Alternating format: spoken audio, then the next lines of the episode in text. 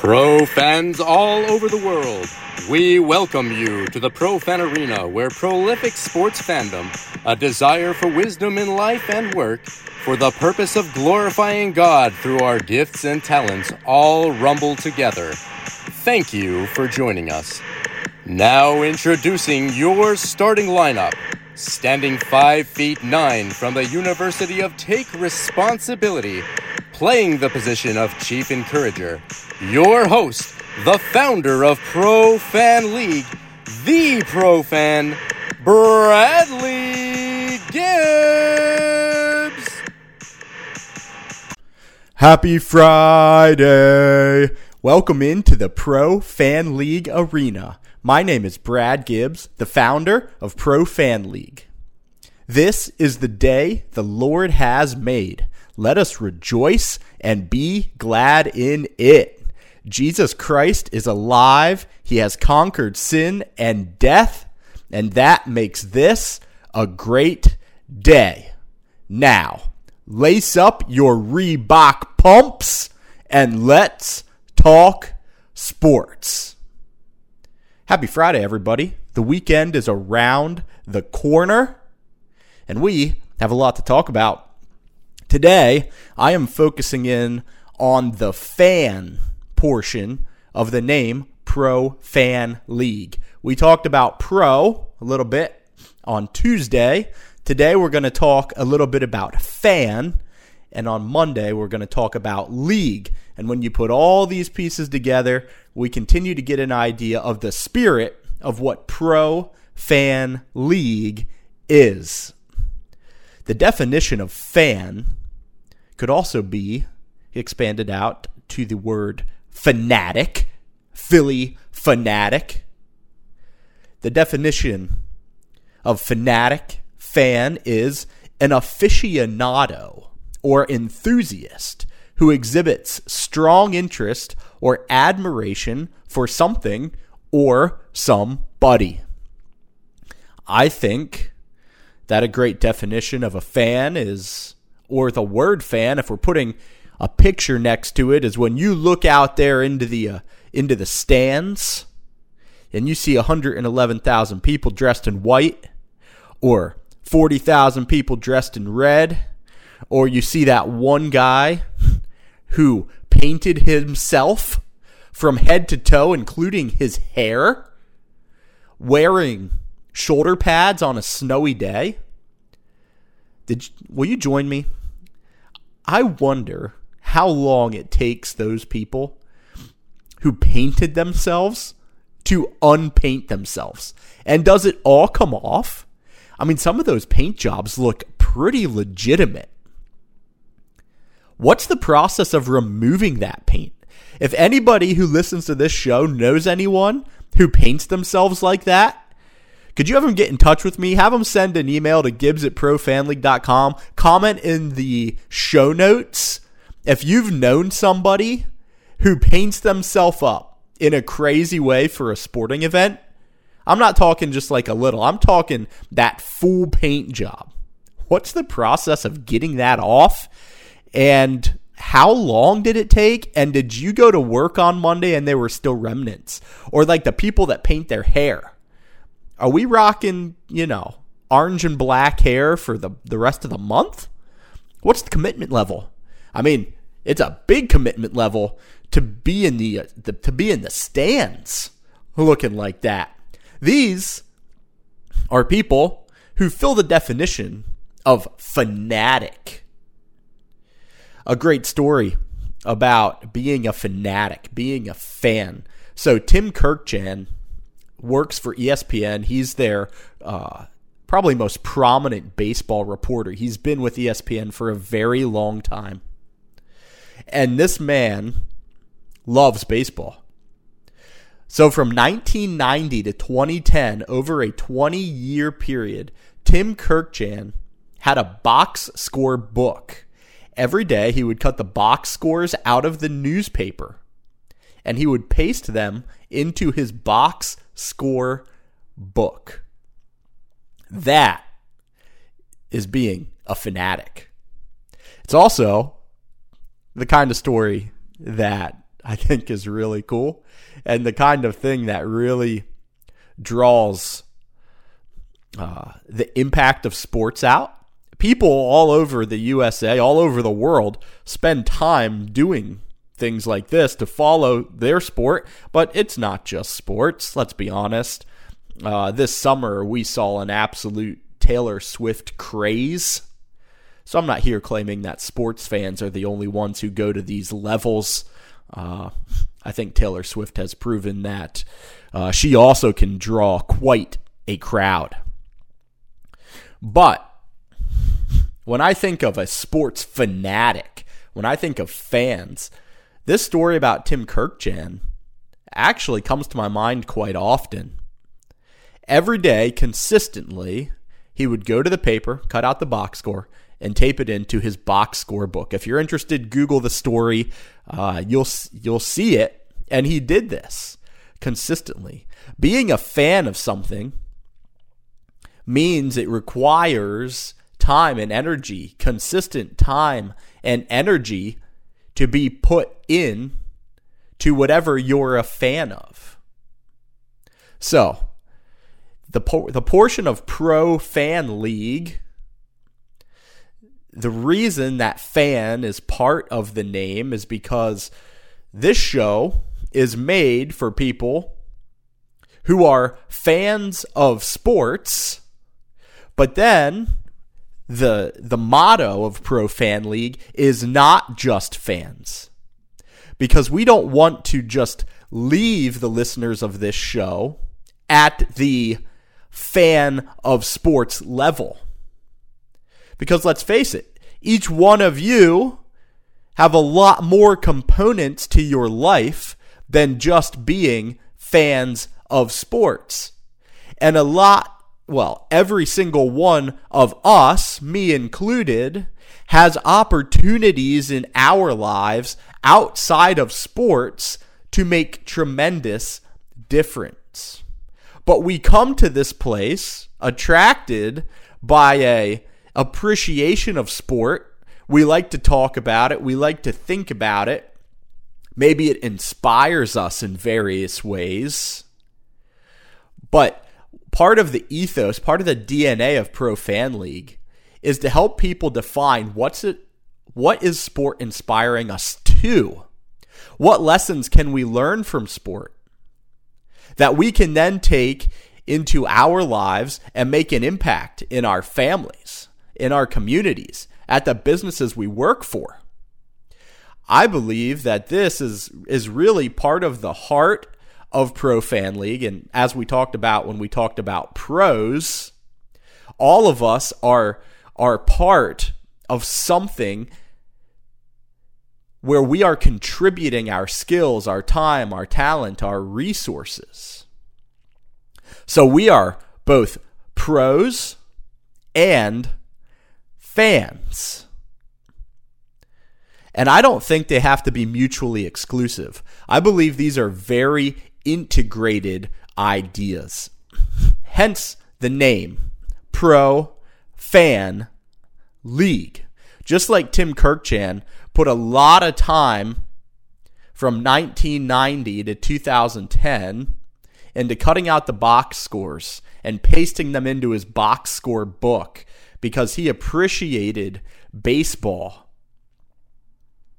We are also putting a lot of time into a variety of things in our life. And part of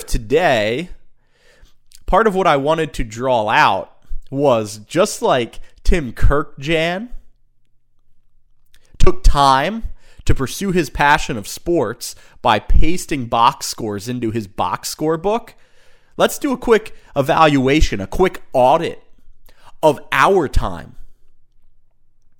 How are we spending our time? Yeah, we spend time as sports fans watching sports or listening to sports or studying sports. But how are we spending our time outside of that? Or is our consumption of sports taking an appropriate amount of time? Are other important things in our life suffering because we're overdoing it on the sports side? Or maybe it's not just watching sports. Maybe it's youth sports. Maybe it's our own intramural sports. There's a relationship between sports and time, but isn't this true of other things in life as well? My wife and I spend a lot of time, we spend a lot of time talking about time, talking about vision for our family and how we are spending time, what kind of environments we're trying to create with our time, how we're spending the time, what messaging is that sending to our children? What messaging is that sending to each other about what is important? I would also like to make a quick statement here that if you are going through life right now feeling discouraged, if you are going through life right now and you feel like your wheels are spinning, or you don't know where you are going next, or you feel like something is off, I would encourage you to spend some time reaching out to people in your life who could help you. Or if you feel that you have nowhere to go, I would encourage you to find a Bible preaching church and start spending some time there. Or if you follow Jesus and you haven't been in church for a long time, I would encourage you to reignite that ritual every week, that journey every week to a local church, and start spending time with people there. That's a decision with time, whether or not we are spending time going to a local church, sitting under God's word, hearing God's truth poured into our lives. That's a critical spending of time, being among the body of Christ, so we can be encouraged and built up and share our burdens. This comes back to time. I think being a fan, being in support of people, ultimately comes back to spending time. An aficionado or enthusiast who exhibits strong interest or admiration for something or somebody. If you're a fanatic of something, if we're a fan of something, it will undoubtedly require a commitment of time. So today, I would encourage you to maybe slow down and take a look at how you are spending your time. What does the story of how your time is spent tell about your life? And when you complete that audit, are you happy with what you see? Or are there some changes that need to be made? We also have a lot of sports to cover as we think about being fans, as we think about spending time, as we think about the weekend ahead of us. There's a lot of good material out here to think about in the world of sports. We are going to start with MLB free agency. MLB free agency has had a slow start. Part of this is because this week the MLB annual general manager meetings were going on in Arizona, and a virus, some sort of stomach bug, swept through the Major League Baseball general manager meetings, and they actually called them early. So this is a summit every year for general managers after the season is over, that a lot of business gets done. Well, this year got cut short. So I'm sure that's affecting it a little bit. But I think what's affecting the slow start to free agency more is many are wondering where Shohei Ohtani is going to sign and what kind of market he is going to set. And I think there's a lot of agents and players waiting to see what happens in the Shohei Ohtani sweepstakes. Another player that's a free agent right now that I think is very interesting is a pitcher from Japan. I'm going to attempt his name. Yoshinobu Yamamoto has been dominant in Japan his whole career.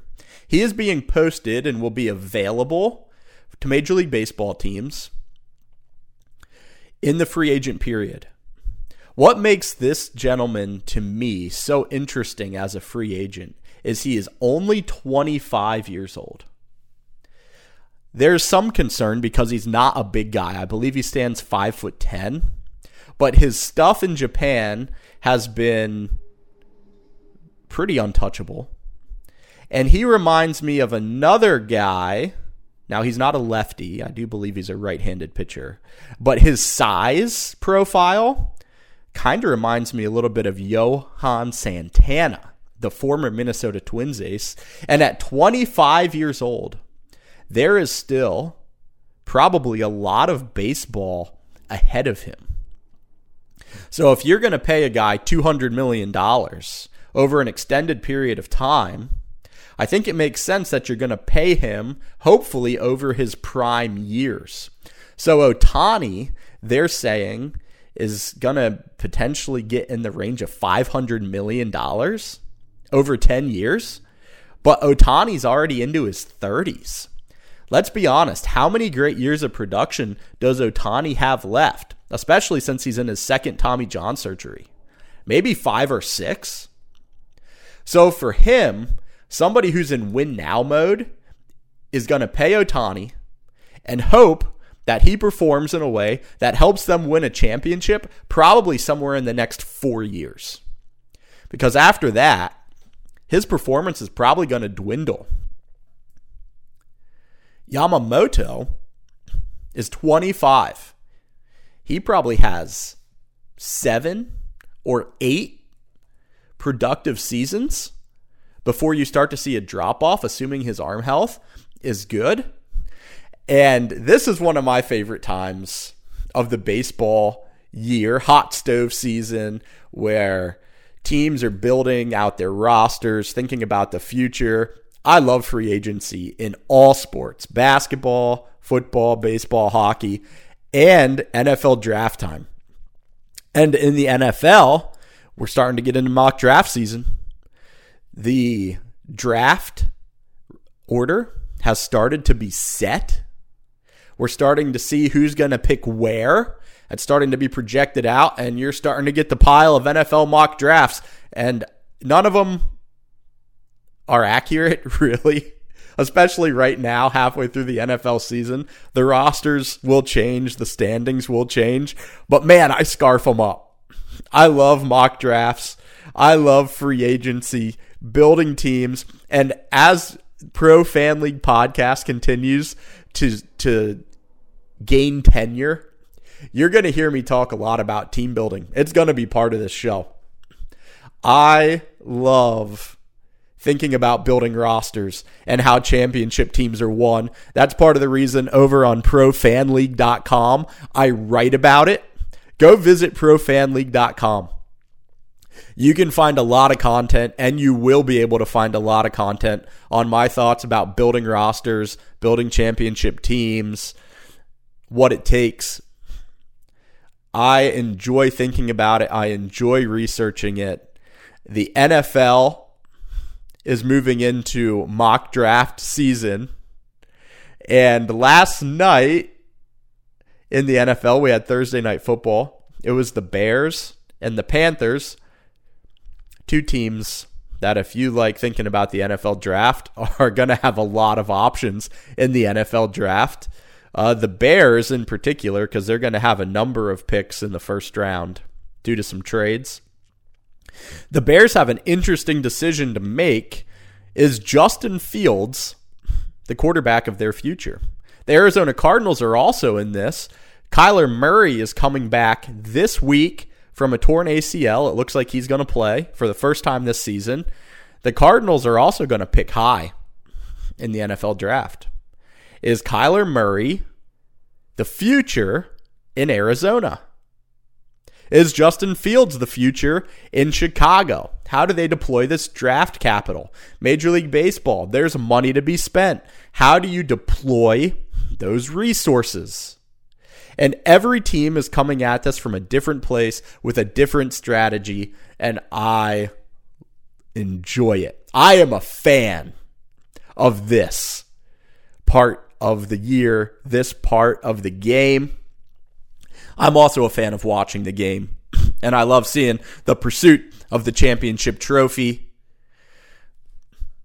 Last night, on that Thursday night game, where the Bears did prevail against the Carolina Panthers, it was probably the kind of matchup that made NFL fans wish for the Peyton and Eli Manning broadcast, and it might have even made Al Michaels wish that he had stayed at NBC.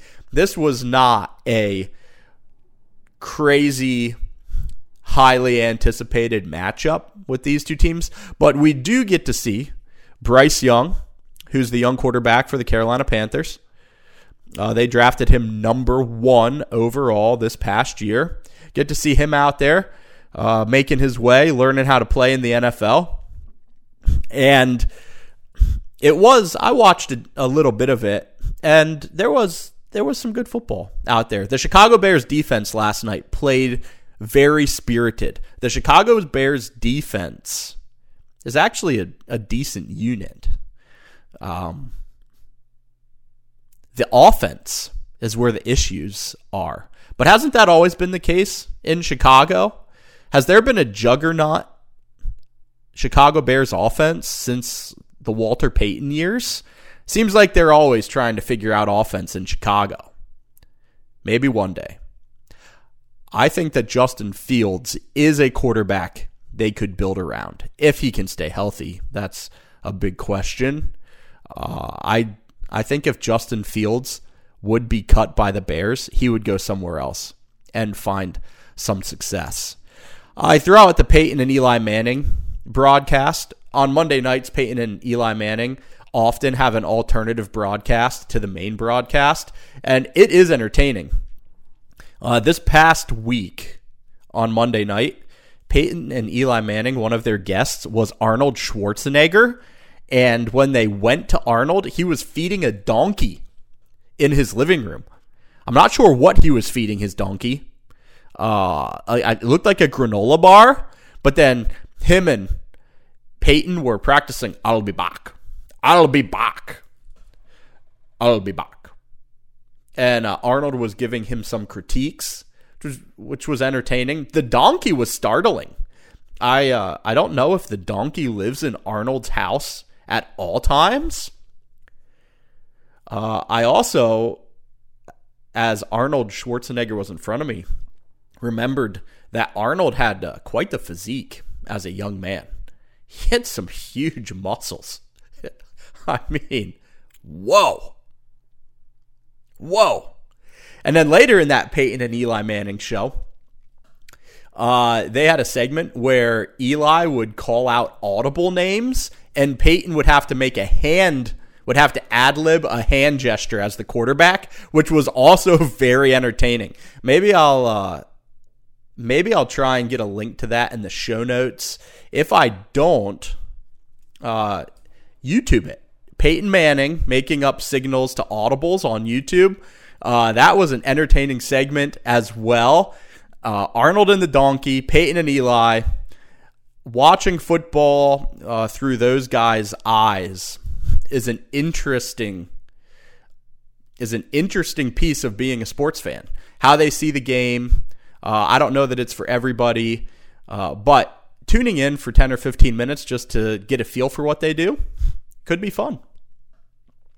This weekend in the NFL, 49ers and Jaguars and the Browns and the Ravens, I think, headline the weekend of events on the football field.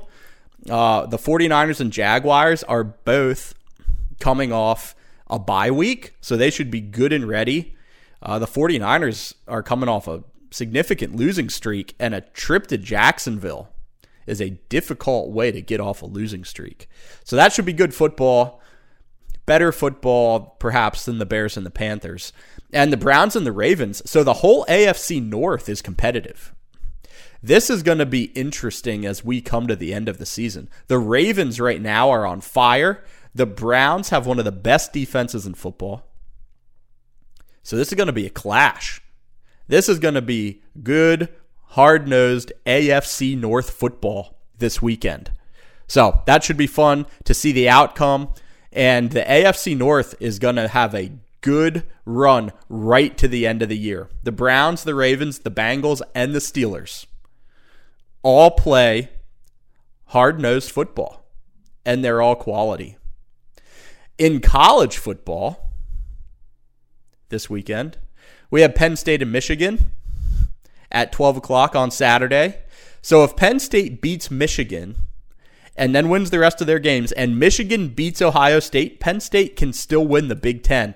And by the Big Ten, I mean still win their division of the Big Ten and have a shot at the Big Ten championship game.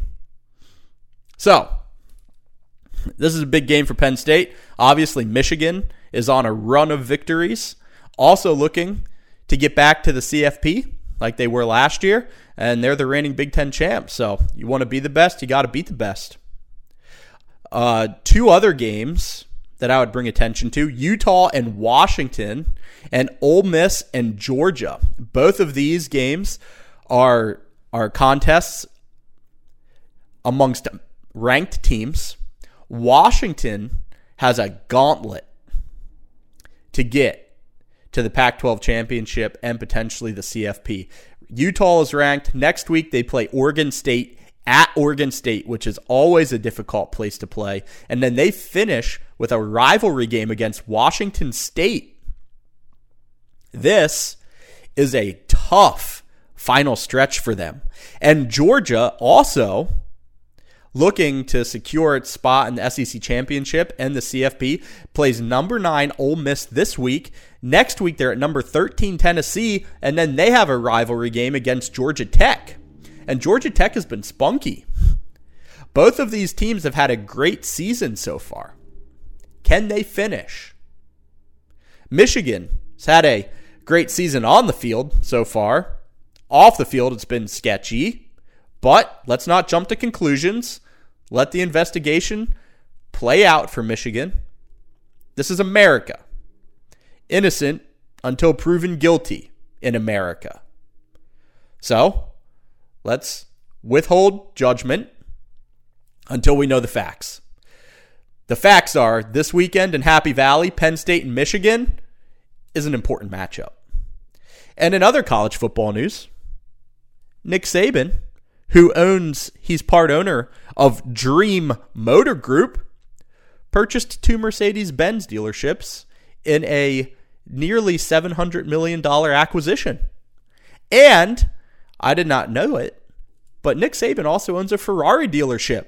This man is not just the coach of Alabama football. He's also a businessman. Pro Fan League. Nick Saban coaches, and he's an entrepreneur. How about that? Right there. I wonder what Nick Saban's car collection's like. Mostly Mercedes, one Ferrari. If you own a Ferrari, if you own a Ferrari dealership, do you have a couple in the garage? Or do you just put the dealer tag on? Know what I'm saying? I wonder if Nick Saban owns a Ferrari or if he just drives one around with the dealer tag on. It's an interesting question. Finally, a little bit of a discussion on hoops. So, last night, in women's college basketball, a young lady named Caitlyn Clark went for 44 points, 8 rebounds, and 6 assists in a game against Virginia Tech. Both of these schools were ranked in the top 10, and Caitlyn Clark has been on fire since last season. She had a run in the women's March Madness tournament that was historic. The women's national championship game last year between Iowa and LSU had significant ratings. One of the most watched women's basketball games in history, and Caitlyn Clark was a large reason for that. Her ability to shoot the basketball, her basketball acumen is elite, and she's starting to move into a rare territory, a rare group of women's basketball players historically. She's dominant. She is dominant. She can shoot the lights out of the ball. This got me thinking about women's basketball, men's basketball, Caitlyn Clark. And I'm going to revive what's probably a controversial topic. Back in 2016, there was a lot of noise about, a lot of conversation about how women's basketball should consider raising the hoop, or I'm sorry, lowering the hoop to 9 feet. I watch women's basketball right now, and I still think that lowering the hoop to 9 feet would help them accomplish many of the goals that they desire. Lots of talk around women's basketball and women's sports comes back to pay, and they want to get paid more. Just like the reality of anything, in order to get paid more, you have to stir more revenue and draw people into the business that you're starting. And the WNBA, which has been around since 1997, has never had a profitable year as a business. So the reason that WNBA players get paid less has nothing to do with their skills as basketball players, or even whether they're men or women. This is a business, and it all comes back to revenue. I know that's an unpopular stance in some circles, but this is the truth. It comes back to revenue. It comes back to entertainment. Do people want to watch the product? And I think that if women's basketball would bring the hoop to 9 feet and add a 4-point line, those two changes would accelerate women's basketball to a new place. And I know there's resistance at the front. Like, oh, if we make those changes, women's basketball will be viewed as inferior. I think we have to uncouple this comparison between women's basketball and men's basketball. The game is different. The average height of a WNBA player is 6 feet. The average height of an NBA player is 6'6", according to NBA.com. The average height of a WNBA center is 6'5". The average height of an NBA player is 6'6". So the NBA league, on average, is taller than the tallest players at one position in the WNBA. I'm not saying that women's basketball cannot play on a 10-foot hoop. Listen, Maya Moore, A'ja Wilson, Diana Taurasi, Breonna Stewart, Caitlyn Clark, they can hoop on a 10-foot bucket. They would all crush me one-on-one. They would all crush a lot of men on a basketball court in one-on-one.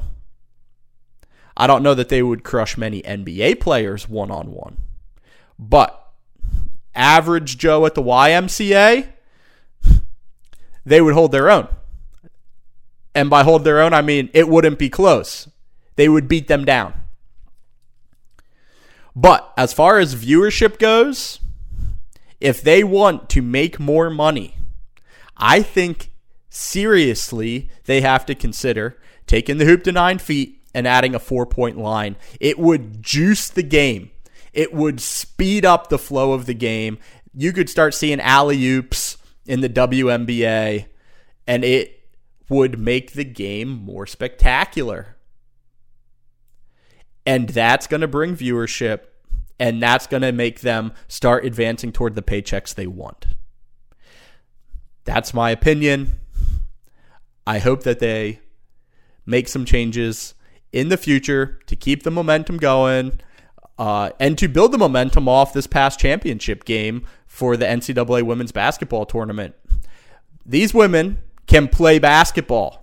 That's not what's at stake here.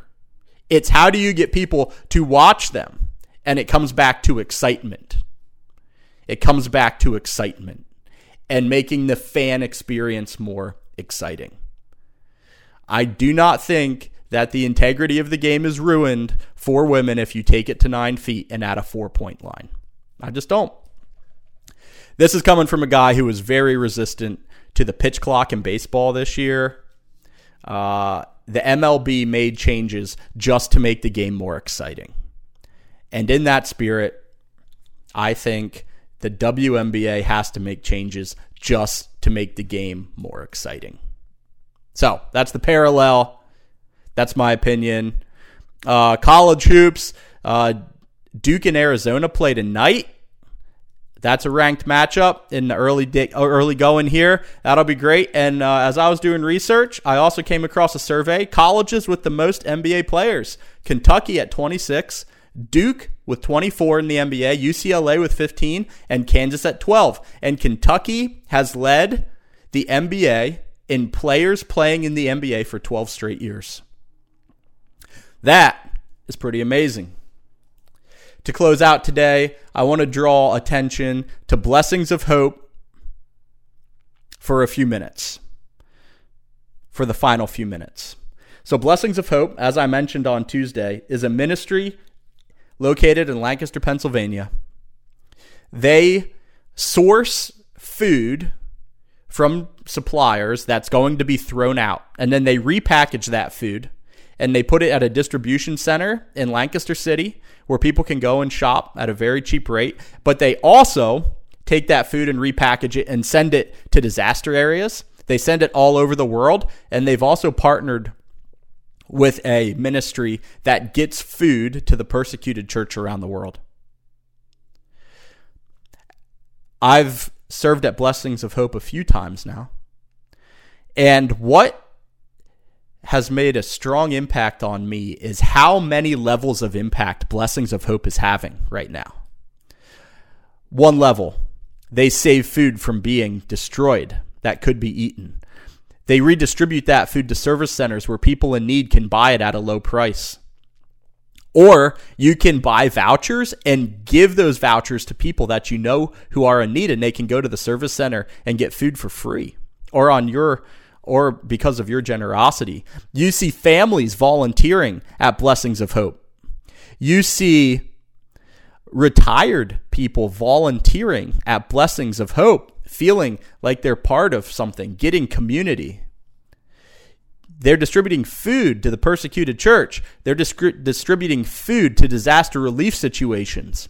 And they're having a phenomenal community impact here in Lancaster, and an ever-expanding scope. And they also recently opened a location, I believe, in Kentucky. So I put Blessings of Hope in front of you. Go to blessingsofhope.com. Check it out. Sign up to volunteer. If you are looking for something fun to do with your family that makes an impact this holiday season, consider Blessings of Hope. If you have some year-end giving, consider Blessings of Hope. This is not just going to be a flash in the pan. If you regularly listen to Pro Fan League podcast, you're going to hear about Blessings of Hope. With that, I hope you have a tremendous weekend. I hope you have a tremendous weekend being a fan of sports, but I also hope you have a tremendous weekend being a fan of your family, your husband, your wife, your kids, the people you come into contact with in your journeys, your neighbor. I hope you have a tremendous day being a fan of your coworkers. I hope you have a tremendous day remembering that God loves you and He is a fan of you. Have a super day. Have a super weekend. Please share this show. Let people know about it. Give us a 5-star rating. Visit us at profanleague.com. Read some of the content there. I'm cheering for you. Go make plays. You are not just fans. Talk to you on Tuesday.